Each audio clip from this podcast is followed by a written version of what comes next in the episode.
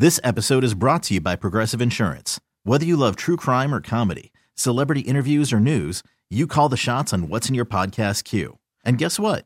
Now you can call them on your auto insurance too with the Name Your Price tool from Progressive. It works just the way it sounds. You tell Progressive how much you want to pay for car insurance, and they'll show you coverage options that fit your budget. Get your quote today at Progressive.com to join the over 28 million drivers who trust Progressive. Progressive Casualty Insurance Company and Affiliates. Price and coverage match limited by state law.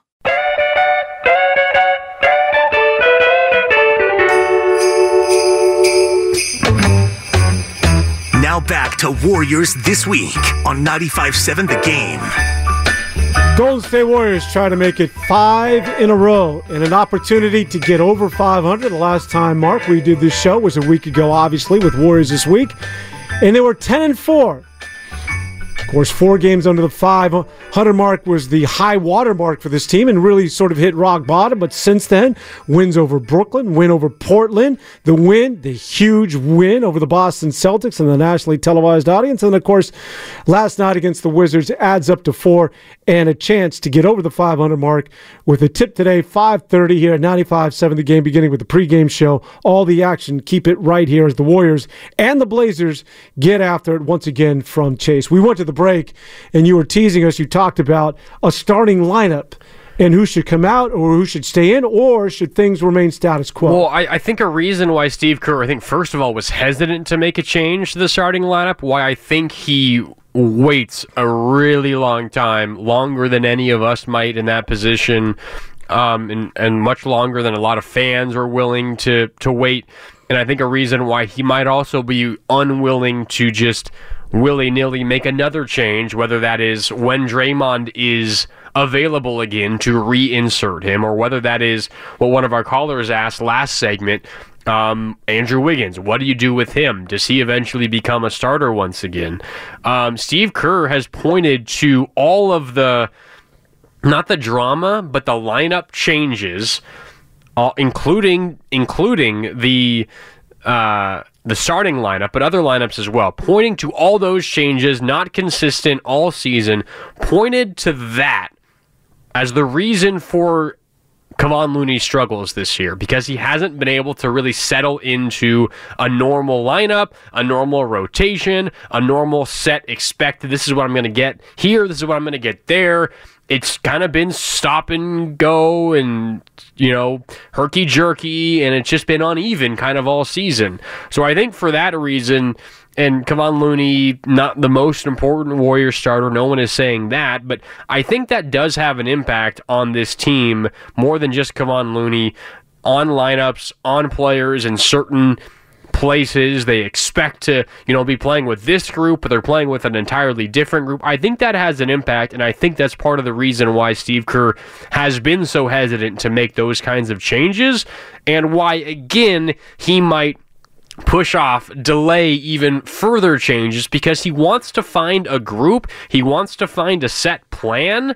Now it seems like he's okay with that group being including a number of the young guys, but whatever the group is, I think he wants to find a unit, a group, a plan, a set of lineups, and stick with that for a long time, because he wants to allow his team to gain some sort of rhythm moving forward. They haven't really had that all season. Yeah, I think to your point, if you're going to be relevant, if you're going to be good in the NBA, there's got to be a level of consistency. Yep. Like, you look at any NBA team that is good, any NBA team that gets to the playoffs or wins titles, you can basically you can lay out who their starting 5 is and usually who's going to be first or second off the bench and get into their rotation. And so, yeah, there has to be a sense of consistency and sustainability so that you know who it is that you're going to war with. And from a player's standpoint, you want to know who it is that you're playing with, because obviously, you're interacting with them and their game, as opposed to being sort of this helter-skelter and bringing in one guy for one game. Oh, no, this guy's playing well, so let's get a new starting lineup. I guess the only thing I would say to that while that formula certainly is true, there are a couple of things that jump out. First of all, yes, you got to get to a starting lineup, but I think we all agree that this lineup is old and you need to get young. Yeah. So as you get younger, Unfortunately, the only way you can really sort of find out or figure as to who that starting lineup or find that quote-unquote consistency is to play the kids. And when playing kids, sometimes it can be a little bit hit or miss. But if you're going to go that route, which I think the Warriors not only are but have to, if you're going to open the door and say, it's time, let's bring in Trayce Jackson-Davis, let's go Brandon Podziemski, and of course Moody, Kuminga, and all these younger players, it lends to a little bit of, well, the consistency that everybody wants, especially the Golden State Warriors, may not necessarily be there on a nightly basis as we try and fine-tune and find out exactly who these young players are going forward. Yes, true. But, like, you're never going to gain that consistency unless you stick with it at some point, right? Like, there is a... And maybe the Warriors just simply aren't in a position to be able to do that because you have Stephen Curry, who's 35 years old, and you have Klay Thompson, who's 33, off of two major leg surgeries and leg injuries. Maybe the Warriors, it's the reality of their situation is they just don't have the ability to afford sticking with something through some struggles, through some issues, because they have... bigger problems that need to be addressed. But at some point, if you are the Golden State Warriors, you're going to have to just be like, all right, you know what? We love what we're seeing from these young guys, and, you know, we're going to give them a little bit more leeway than we have in the past. Maybe that time is still not now. I don't know how Steve Kerr goes about determining when that's the right time. This is almost... forced upon him this time because of the, you know, inavailability of Draymond Green and the injury to Gary Payton II, and last night Andrew Wiggins not being available as well for the Warriors. But at some point, you're going to have to get to a point, Dan. And again, maybe it's not this year, maybe it's not next year, maybe it's not while Stephen Curry is still in the building. But you're going to have to get to a point at some point where you say, all right, we can tamper down our expectations just a little bit, and we're going to kind of ride things out with these talented young guys because in a small sample, we absolutely love what we're seeing from them. But as is going to happen with any young player in the NBA, when you play them consistent, a bunch of minutes, you're going to get to moments where you're very frustrated. And Steve Kerr, I mean, it's been the story of Steve Kerr his entire career with the Warriors. He plays a young guy a couple of minutes, he commits a dumb turnover, and he doesn't see the floor for the next week. Like, that's just what happens sometimes. But you're going to have to get to a point, and I think Steve Kerr is getting to that point. Is he fully there? I don't think so. He's going to have to get to a point eventually where you're like, all right, we're just going to deal with some of those issues because that's what young players do. It's what they go through. They have to grow through those kinds of moments, and they'll come out on the other side better for it. At least that's the hope. We're getting closer to that. I'm not sure we're entirely there yet, but that is, I think, for the first time in a while, you can kind of see it on the horizon. Part of the problem with the Golden State Warriors, and because they've been so good, and it's a team that when you're talking about the experience and you're talking about a veteran-laden team that's won championships, that's the goal. It's like we win titles. We're not satisfied by going to the NBA, the Western Conference Finals or making a deep run. We win championships. And so when you're developing youth in a team that's expected to win today, it becomes that much more challenging. Because I always talk about this. It's not Detroit. It's not Washington. It's not Portland, where you can just roll out the kids, go ahead and make your mistakes for 82 games. No, absolutely not. We'll only get better. You don't have that luxury with the Warriors. It has to be much more measured. So therein lies, I think, why Steve Kerr earns the paycheck. I do want to get out to the text line really quick. Somebody was talking about the 510. Talking about pace, this is the text line. Talking about pace, they need to trade Chris Paul away. LOL. Like, I don't know if you're going to trade Chris Paul, but I do think he brings up or she brings up an interesting point. And maybe this is just me. Chris Paul has been so good. He doesn't turn the ball over. End of story. I don't care what he does. He comes in, he facilitates. You don't turn the ball over. For the Golden State Warriors, you're of value. But the pace is a little. It's a little weird with him because statistically, this is the worst team transitionally getting points. So I mean, that falls counter to what the Warriors have been, their brand, right? Yeah. It's just get out, flare to the three-point line, let's go. Let's just get it and go. But with Chris Paul, it's much more methodical. There is no pace. Well, the pace is much more slowed down. It's a half-court set. And it just sometimes looks a little bit clunky to me. While it's effective, it doesn't look like Warrior basketball. Well, I think they overcorrected a little bit because last year they were like the fastest team in the NBA. They ran with a higher frequency than anybody else. As a result, they just were terrible with turnovers. They could not take care of the ball. And, I mean, sort of Warriors basketball has always kind of been chaotic. Hey, Steve Kerr uses the phrase controlled chaos. That's kind of what he wants. That's ideally how Warriors basketball should look to him. But last year was like the extreme, not very controlled. It was just simply chaotic, and they ran a ton.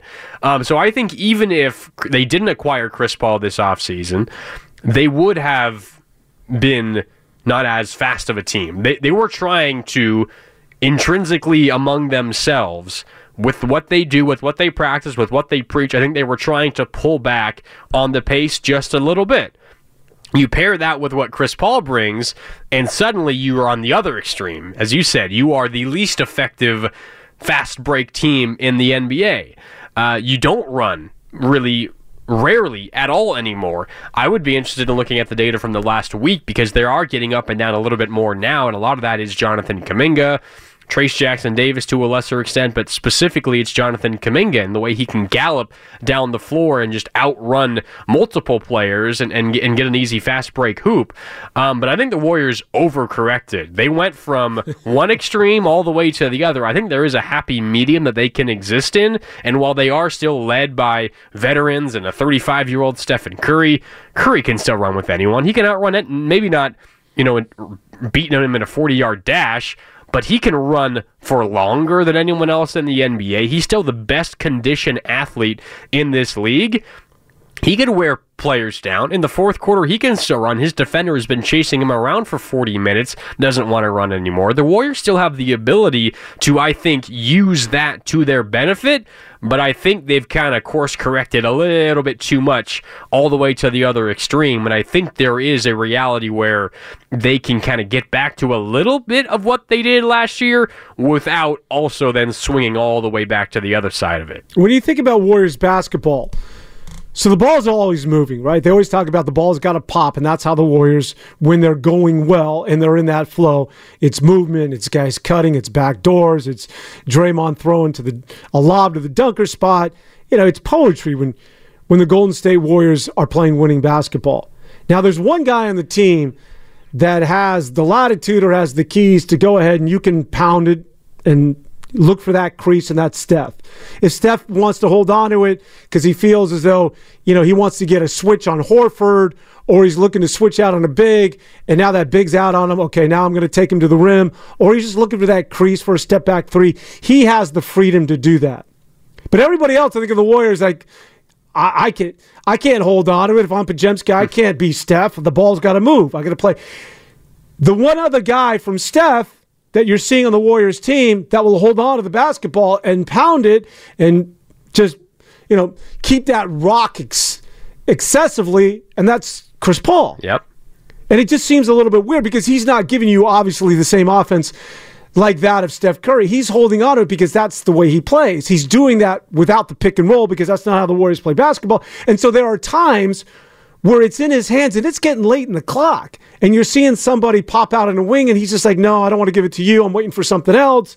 And it just, sometimes he slows it down to the point where they become ineffective. So as good as he is for the team, it just looks at times a little bit weird because he's still that guy that doesn't necessarily fit in. Kind of like the old Sesame Street, which one of these doesn't fit in with the others? It's sort of Chris Paul at times because of him wanting to be a little James Harden-esque. Well, it happened last night, and I feel like it happens at least once a night when Chris Paul is playing, where the exact situation that you just laid out, where he has the ball, top of the key, maybe he hasn't picked up his dribble, or he's still currently dribbling, or he hasn't even started to dribble yet, And he's, you know, no, I don't want to pass to Kuminga on the right wing.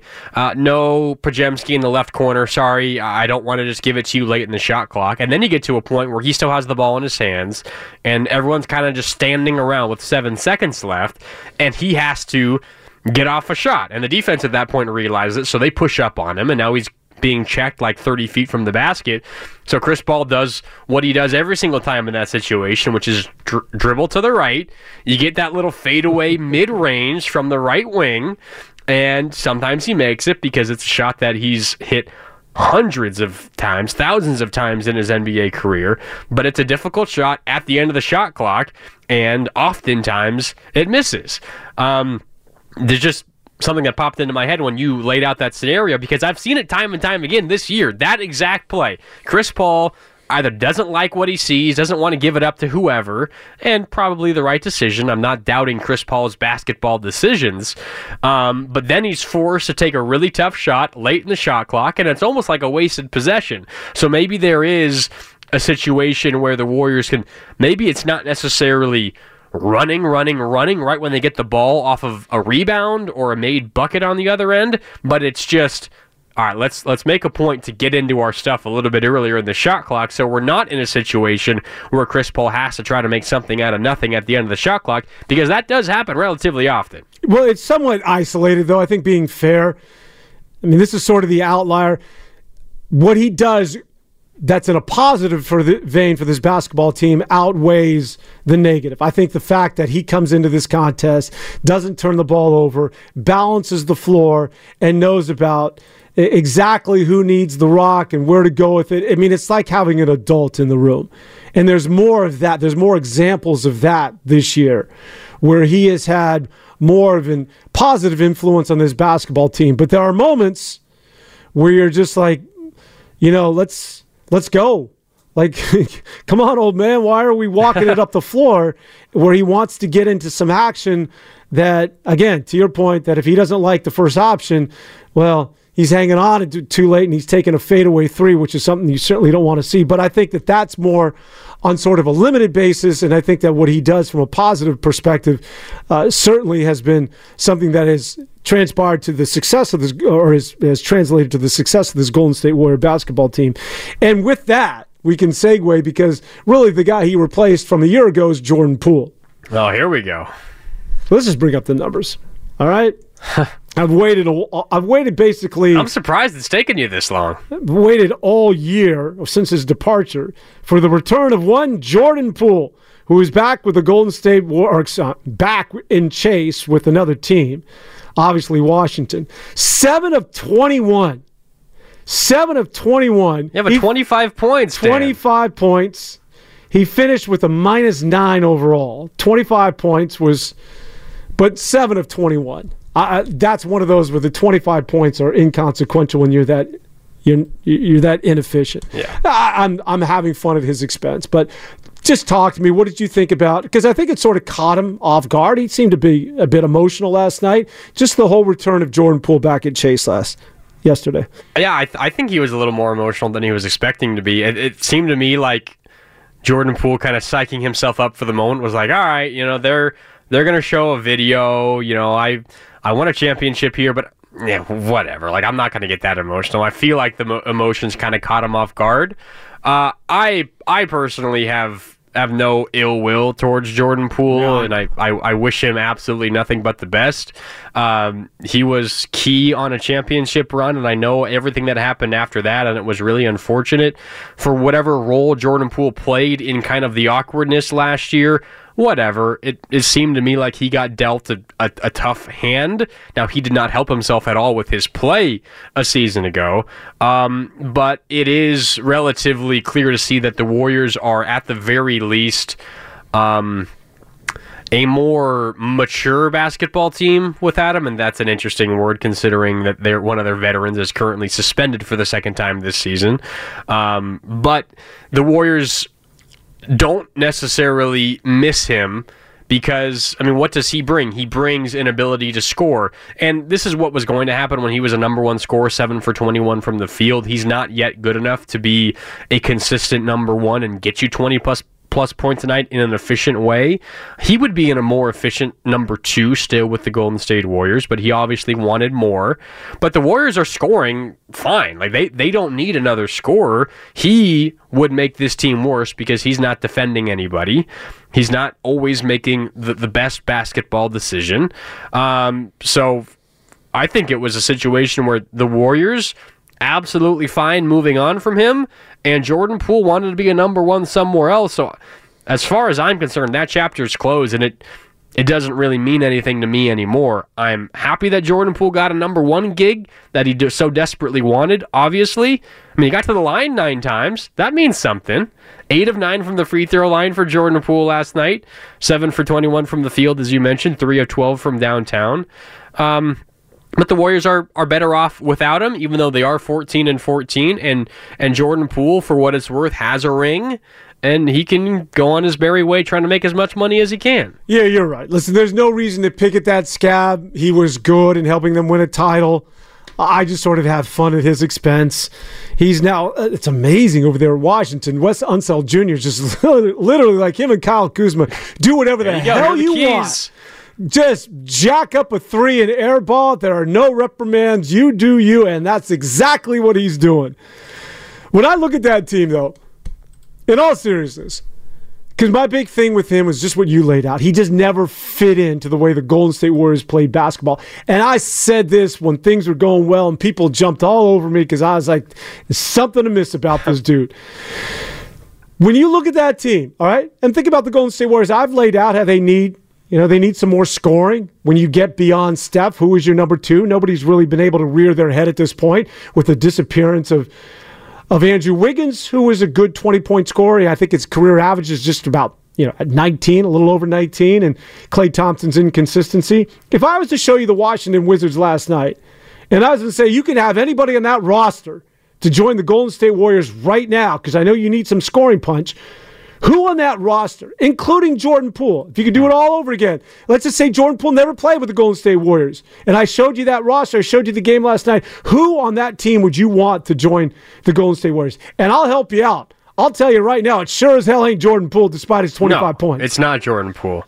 I really like Daniel Gafford, their center. Do you like Gafford? I've always been a Corey Kispert guy because Gonzaga, but yeah, I don't know much about Gafford. I know he's big. Kispert would be nice just as a shooter off the bench for the Warriors. I don't.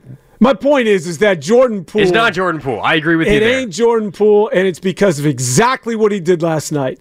25 points, which I'm sure he's happy with, and anybody's looking at that stat line going, Jordan Poole's still filling it up. But did you see the game? Did you see the air balls? Did you see him standing like a statue as Kuminga just went right past him through the lane? He has still no interest in playing defense. He still has no interest in the nuances of this game. He still has no interest in picking it up. What it is that Brandon Podziemski's given you in just a month into his rookie campaign, that Trayce Jackson-Davis is light years ahead of that guy as far as, the cerebral aspect of basketball. And Jordan Poole, thank God, man, you were right on cue last night with that performance. 25 points, but they all meant nothing because at the end of the day, you still have no clue how this game is being played. Is that mean? Yes, I know, but I got to go out the same way I came in, which was going after one Jordan Poole. All right. When we continue here, Mark, come on, put things on a lighter note here. What are we going to do when we come back? Well, we're going to hear from Albert when we come back as the phone lines are backing up. 888-957-9570. Albert, hang in there. We'll take your calls. We'll get back out to the text line when we continue with Warriors Live. More right after this on 95.7 The Game. This episode is brought to you by Progressive Insurance. Whether you love true crime or comedy, celebrity interviews or news, you call the shots on what's in your podcast queue. And guess what? Now you can call them on your auto insurance, too, with the Name Your Price tool from Progressive. It works just the way it sounds. You tell Progressive how much you want to pay for car insurance, and they'll show you coverage options that fit your budget. Get your quote today at Progressive.com to join the over 28 million drivers who trust Progressive. Progressive Casualty Insurance Company and Affiliates. Price and coverage match limited by state law. I'm Sandra, and I'm just the professional your small business was looking for. But you didn't hire me because you didn't use LinkedIn Jobs. LinkedIn has professionals you can't find anywhere else, including those who aren't actively looking for a new job, but might be open to the perfect role, like me.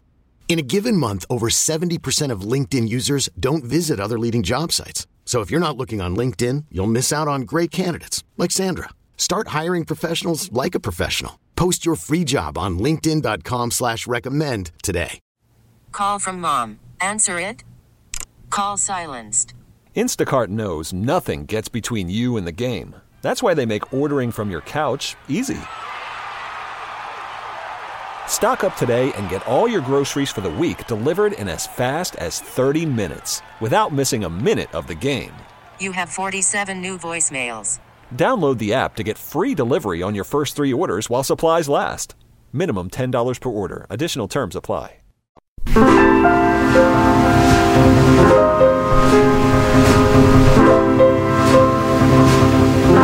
Warriors This Week continues on 95.7 The Game. Welcome back. Oh, listen, all this nice piano music, getting you in the mood for Christmas. Merry Christmas to one and all. And here I am just screaming about Jordan Poole. What's wrong with this? What's wrong with me? The text line's going, man, Devone, calm down, brother. It's radio shtick. That's all we're doing here. Day, a reminder, coming up at 5:30, it's the Warriors and the Blazers. Golden State trying to make it 5 consecutive wins and get over 500. Currently sitting at 14 up and 14 down. Don't forget to tune in to the pregame show beginning at 4:30 with our man Evan Giddings. And, of course, he's got you covered with the postgame show. And then everything in between, it's Tim Roy and company. It's the Warriors and the Blazers right here on 95.7 The Game. Phone lines are stacking up in the last half hour here. Let's open it up at 415-876-895 or 957-9570. I think I just gave out somebody's phone number. I was reading off the text line here. 957-9570. Philmo Mike gets us going. What's up, Philmo? Hey. What's good? I thought this was Warriors Weekly, not Jordan Poole Weekly, Dan. What's your problem? I'm sorry, man? You got to get off this line, man. I'm just having fun. Get off his line, brother. This is Warriors Weekly. Jordan Poole is on the Wizards. He had a great run with the Warriors. He was drafted the number 28 pick. He had a great run. He did what he did. You cannot handle that, man. In which way? Draymond Green socked him in his face. He's 22 years old. He's an Instagram, social media, general Gen Z baby, bro. Like, get off his line. Get off his back, bro. Like, he had an average bad game. Everybody knows he can get 20 points a game. He got to work on his D. Everybody got flaws in their game. I don't know why you pounding Jordan Poole. He did this. He did that. And come on, bro. Like, he's a champion. He helped us win a championship. He grew his game. If he wouldn't have done what he did, we wouldn't have had a championship. Filmo, fact. Absolutely right. Happy holidays.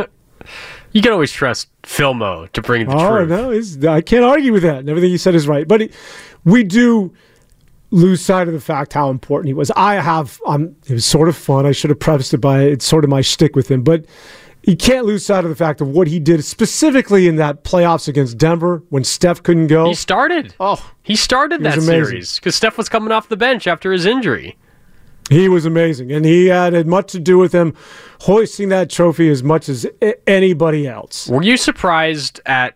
I wasn't. There was a lot of talk on this station about what the ovation, the reception was going to be like at Chase Center for Jordan Poole. Were you surprised at all that it was so universally positive?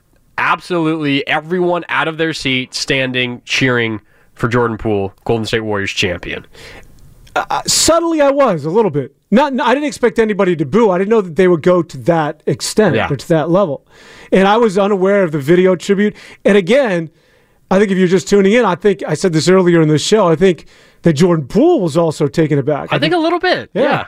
I think he was surprised. But well done by the Warriors. And listen, well done by Jordan Poole. I just would go back and forth with fans who would just get after me saying that he was, well, let's not even go down that road. Good. God bless Jordan Poole. You do you, man. You're getting paid a lot more money than me. That's the bottom line in all of this. Mark's hanging out in Millbrae and wants to talk Warriors. What's up, Mark? How are you? Hey, what's up, guys? Really loving what I'm seeing out of these young guys. I knew Trayce Jackson-Davis. I didn't know he was that good. This is the result of probably 4 years coming in ready to play, especially for a big man where you see so many of these guys take a couple years to develop after only playing 1 year of college ball. So to me, and rightfully, nobody on this team has a right to complain about their playing time if you're not named Curry. And as you mentioned, he came off the bench. He's one of the greatest players of all time. So if Kerr wants to make a lineup change, and I think he should, and I think to me, Trayce Jackson-Davis has shown he should get a majority of the minutes there. Move Looney to the bench, and the thing I love about Looney is he doesn't complain. He's a team guy first and foremost, and I think he'll rightfully take that role because I think Trayce Jackson-Davis needs to be on the floor. This kid shown what he can do out there. And Kuminga is really starting to thrive. And if he continues to play at this level, which we'll see, then Draymond, and we know Draymond doesn't really care. He'll come off the bench. So I think Kuminga and Podziemski, I love what he's saying. Keep rolling with this kid. So I just love that these young guys are really starting to find their groove here and playing. Curry's still playing at an incredibly high level, but these guys really picked it up. And we needed to see this, especially at this stretch where they were playing their worst ball. The season was getting out of hand, and to get on this run here, it really shows what they have. And after tonight, I think this is a game you should handle. You got a really tough stretch of games here, guys, and you expect this to continue because I'm looking at they got a lot of home games here, and we know how terrible they were at the beginning of the season at home. Now they're really starting to pick it up, and when they're playing like they are, Curry is just going off, and Chase Center is rocking. I think that's when they're at their best. So you got a stretch of home games here, guys, and I really expect them to really handle their business. And when Draymond, at whatever point he comes back, I think he'll take that role perfectly coming off the bench, and I think Looney will as well. So what's your guys' thoughts here going forward? And Kerr finally realizing, play the damn young guys, man. These guys have shown they can be out there and perform at a high level around Curry, and they're earning his trust, which is first and foremost the most important thing. What are your guys' thoughts on that? Good job, Mark. Hey, I want to put this to you. Excuse me, it was Mark and Milbury and Marc Grandi sitting in front of me.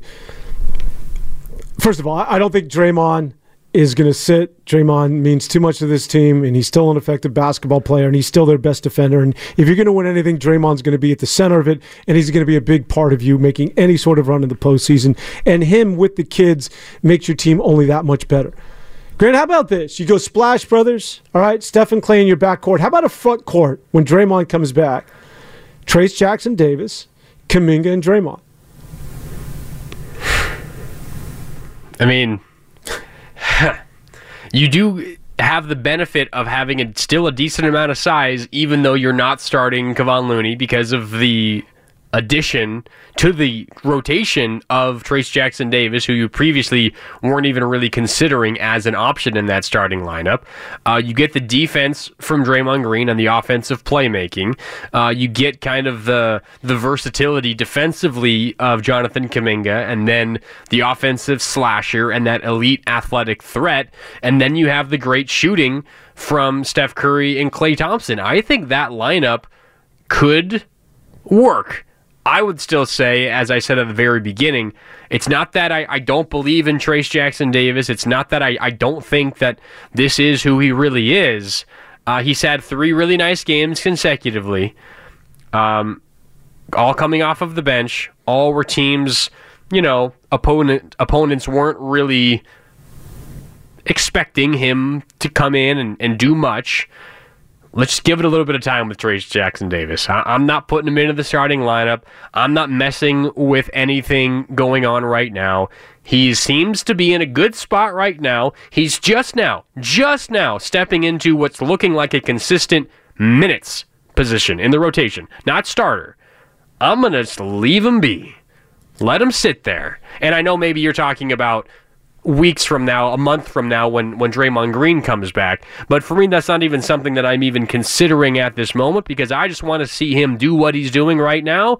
Do that for like 3 more weeks first, and then I'll begin to think about it. I guess the reason why I mentioned that is because I don't know that they can play Kevon and Draymond anymore in a starting lineup. It's rough offensively. Although Draymond's been shooting better. Draymond's been shooting better, but you know that the reason he's shooting better is because teams are still saying, go ahead. Prove it to us. Yeah, I mean, every one of his threes are wide open. But you're not getting any offense, obviously, from Kevon and Draymond yeah, he's shooting better. I still wouldn't call him a good offensive player, which means that you now become that much more reliant on an inconsistent Klay Thompson. Yep. And then it was Andrew Wiggins. I don't know if it's Kuminga at that point, but I think the days of Draymond and Kevon Looney starting for the Golden State Warriors are done. You could do that, you know, back in the day, again, when you had Andrew Wiggins being Andrew Wiggins and Klay Thompson being Klay Thompson, and even going way back in the day, although Kevon Looney, I don't know if he was starting back, but back in the day when you had Kevin Durant, but you had other options. But that margin of error has been so reduced now, and the consistency of scores on the basketball team, as we have talked throughout, is no longer as prevalent. So the idea of starting Kevon Looney and Draymond Green, to me, that's been there, done that. That's yesteryear. That either you look to the kids or you go another direction. I have a question for you. It's something that Mark and Milbury brought up, and I actually just saw San Jose Jazz fan bring it up on our YouTube chat. We got a few more minutes left. You can head over to YouTube and interact with the guys. YouTube.com/957 The Game. Mark and Milbury said, I think Draymond Green will be totally fine. He'll be happy to accept the bench role when he comes back. One, it's a decision that Steve Kerr would have to make, and I don't know what the decision would be if he would even decide to bring Draymond off the bench. I know you disagree with that. I agree with you that he's still a very productive player when he's been available. Do you think Draymond would willingly accept the bench role? I know people will point to what he did in the playoffs last year after his brief suspension for stomping on Sabonis. It reportedly was his idea. He approached Steve Kerr and said, hey, I think I should come off the bench for the rest of this series. That was more of a matchup thing as opposed to a larger scale, like changing of the guard kind of thing, which is what this would be if Draymond is not a starter moving forward. Do you think he would accept the bench role right off the bat when he comes back? I think he has no choice at this point because he has no leverage, right? So when he comes back, but he wouldn't be happy with it. He wouldn't be happy about it, but we wouldn't hear about it because he's just going to toe the perfect line. So let me get this straight. If you're Steve Kerr, you're doing this not because of disciplinary reasons. You're doing this because you think it makes you a better basketball team. I would hope that's why Steve Kerr would make the decision. Yeah, and I think he would. So who would it be just to entertain this scenario, which I don't think makes you a better team? It would probably be Trayce Jackson-Davis and then Kevon Looney, 4 and 5. And so then who's or Kuminga, 4 and Looney 5. So who's the 3? So if you're going either Podziemski or Wiggins. Okay. Yeah, I just don't think... Steph, Klay, Podziemski/Wiggins, and then Kuminga and Looney. Yeah, there's 3 guys there that I think are better. It's the current starting lineup, essentially. Yeah, okay. Yeah, I've said this before. As much as I like Podziemski, I like Podziemski off the bench that much more, at least at this juncture of his career. Because even if he's replacing... The one thing you are is you become really small, and you're vertically challenged to begin with, but Podziemski, despite his rebounding abilities, defensively matching up, I like the idea of either having Andrew Wiggins out there and or Draymond Green. Now, I know Andrew Wiggins has got to get it going, but you certainly can't argue with the way things have gone to this point. Something we have... You know, we've talked about and bantered about throughout the day is how this will translate to the postseason and whether...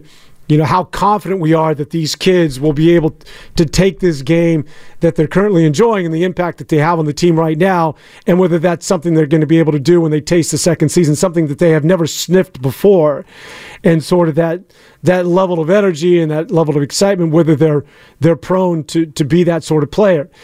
I want to kick that around, and are we completely just a week removed of a 4-0 a 4-0 undefeated week? Are we completely removed and no longer entertaining a trade that will bring potentially a Pascal Siakam to the Golden State Warriors? Well, it's going to cost you Jonathan Kuminga. Maybe Kuminga's play is enough to convince the Raptors, all right, we don't need a pick along with it. Or maybe we only need 1 pick instead of 2 picks along with it. I mean, obviously, you also are going to need Chris Paul or some other major contract to go with it. But in terms of the young, valuable assets that teams want, and teams like the Warriors should want, and teams like the Raptors certainly want, maybe Kuminga's play is a blessing for the Warriors in the sense that it would lessen what else they would have to attach to make a deal like that. Me personally, I'm not interested in trading Jonathan Kuminga. If I'm the Warriors, and again, this might just be me and my emotions connected to this era of Warriors basketball, I'm giving them one last try with what they currently got, unless there's just an absolute can't-miss deal that you can't say no to. But for me, giving up Kuminga for a potential rental is not that deal. I don't care who the player is. It's not that deal for me. Let it ride out with what you currently got, and then if it doesn't work out this year, then you could think about in the offseason making some major changes and leaning more heavily on the young guys. But I don't think there's a deal out there for the Golden State Warriors. It would be very difficult considering their contract situations, and they're kind of tied up in knots in that regard. I don't see a can't-miss deal where I'm like, yeah, let's pull the trigger on Kuminga, on Moody, hell, on Podziemski, on Trayce Jackson-Davis. I don't see it as a possibility that you get anything in return good enough to make me willing to part with those guys. So at this point, Dan, I'm just thinking, all right, let's just stick with what we got, see if it works out, knowing full well that the odds are against you, considering what this team has been now through what, a third of the season, more than a third of the season. See what happens, and then we'll deal with the big time major roster questions coming up this offseason. Well, Podziemski and Trayce Jackson-Davis are off the table. You're not touching them. But when it comes to Jonathan Kuminga, he continues to be the X factor. This time a week ago, I was talking about dealing the guy, and now he has a near perfect week where he looks like he grew up and became that player. I guess, is there another shoe that's going to drop where he takes a step back and suddenly he's a guy that's going that 100 miles an hour in the 35-mile-an-hour zone, and somebody's just waiting for that charge, and he provides it by just simply putting his head down and can't see anything else except him in the basket? You wonder where he's at, because if he continues along that path where this was just an aberration, the one thing, and I'm just talking about Pascal Siakam specifically, because Pascal Siakam is a guy right now that you don't have to worry about in the postseason. You have to worry, you know what you're getting as far as a two-way player, and he's, what, 29, I want to say, years of age? So you got like that 3-year window where he's still very, very good. And you're matching that window with Steph, basically. That's how you look at these things. Steph, I think, is still going to be very, very good, MVP-esque for the next 3 years, one of the best players in the league, no doubt. And so it makes sense if... when you're looking at it through that limited sort of window, that 3 years, Pascal Siakam's going to be very, very good. Jonathan Kuminga will still be developing. The problem is that in 3 years, Jonathan Kuminga will be like 25. The other problem is that Siakam only has this year on his current contract. Which is, that's it. I want to say 38 mil. 37.9. Yeah. Yeah, that's certainly something to take into account. If you're giving up the future of Jonathan Kuminga, you got to make sure he's staying with you. Well, that, or you're making a deal that makes you way better right now, and you're going 100% all in for a championship this season. You're signaling that this is it. This is the last run, which it probably is anyway. Legitimate last run. But if you are acquiring Pascal Siakam, which I would be shocked if it happens, but if you're acquiring someone who's on the last few months of his contract, it better freaking work, because you're giving up an awful lot from the future to give, and I'm not saying Steph doesn't deserve it, he does, to give Steph one last legitimate chance at a championship. It better work. Well, the idea, and this is obviously conversations with you and the agent, you got to make sure that before the deal's even, you pull the trigger on that deal, you have conversations about, with his agent, what does he need to stay with the Golden State? What neighborhood are you looking at? And you have to make some sort of inroads about him being with you long term, to have some level of security before you make that trade. I would push back and say, is it just this year? Because if Siakam comes back, would you not say there's at least 2 more years when you're talking about the core? Draymond, Steph, certainly Steph, and Klay. And then you think about the emergence of some of this youth, and if Siakam's part of that mix, to me, this isn't just, it's either this year or bust. I don't know. You're already in cap hell. Well, okay, let me rephrase that. Clay's got to take a bargain basement deal, right? Like, he's not coming back at 43 per. Well, if he keeps playing like this, he's not going to want to do that. Well, then You know, when you get to that point, that $24 million we put on the table, that's either take it or leave it, and you'll go in another direction. So maybe it's just Steph, Draymond, Siakam, and the kids, which is to me is still, you know, championship relevant. Maybe. I don't know. It's a pretty big swing. It's a very big swing, and it's part of the reason why. I mean, is Pascal Siakam a quality basketball player? Yes. Would he make this Warriors team better? Yes. I agree. But there's so many things that have to go right for it to even happen in the first place, let alone be worthwhile in the future. Like, we can forget about all of the conversation about, all right, well, can you re-sign him? You're in cap hell. How are you going to make this work? You have the Chris Paul expiring contract. That's probably the piece that's going out to Toronto to make it happen in the first place. Like, then the Pascal Siakam becomes the expiring contract, and you don't just have the room to sign him because you acquired him. Forget all of that, which is a major hurdle for the Warriors.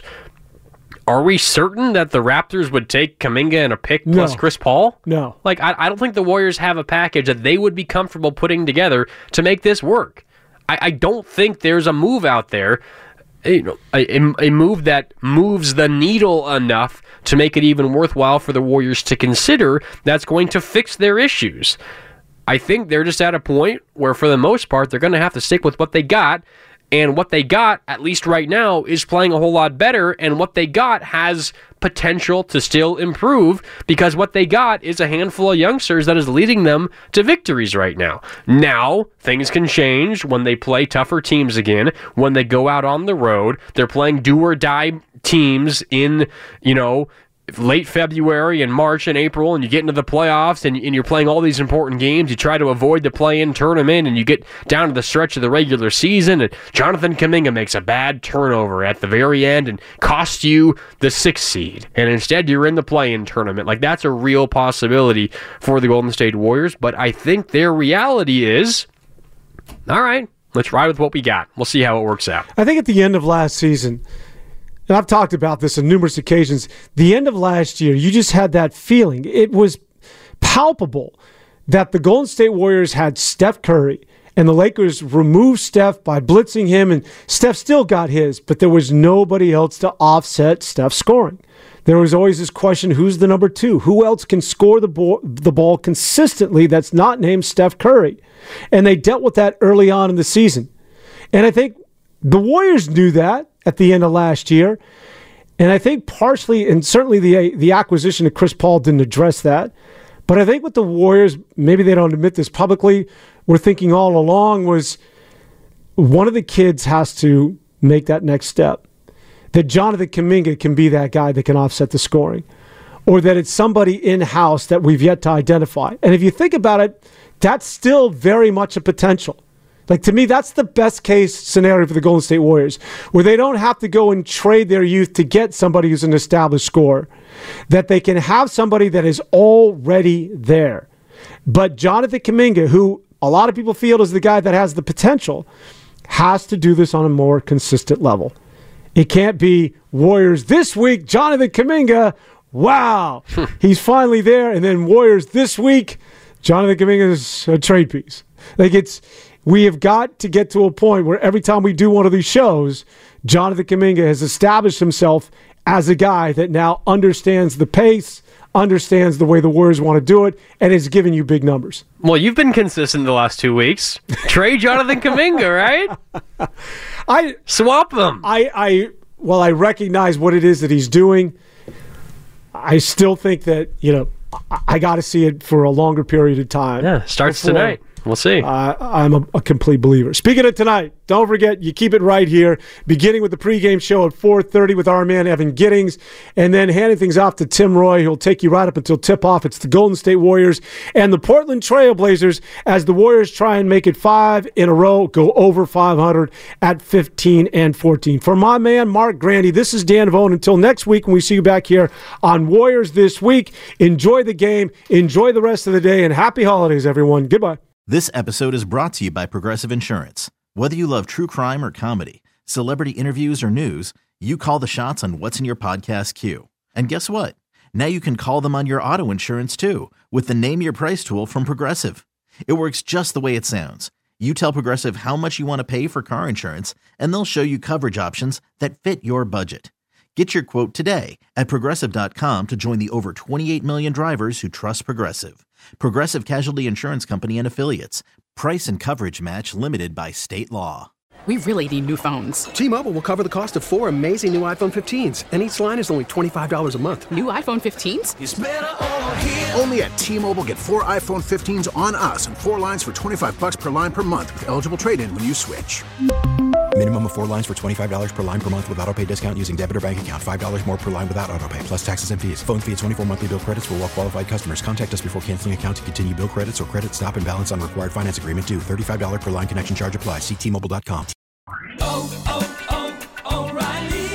Protect your vehicle's engine with a full synthetic oil change and save with Mobil 1 at O'Reilly Auto Parts. Purchase 5 quarts of Mobil 1 full synthetic motor oil and receive a $10 O'Reilly gift card after rebate. See store for details. With your Mobil 1 purchase, you'll also receive 2x points during Old Rewards Bonus Points Month at O'Reilly Auto Parts. Oh, oh, oh, O'Reilly Auto Parts.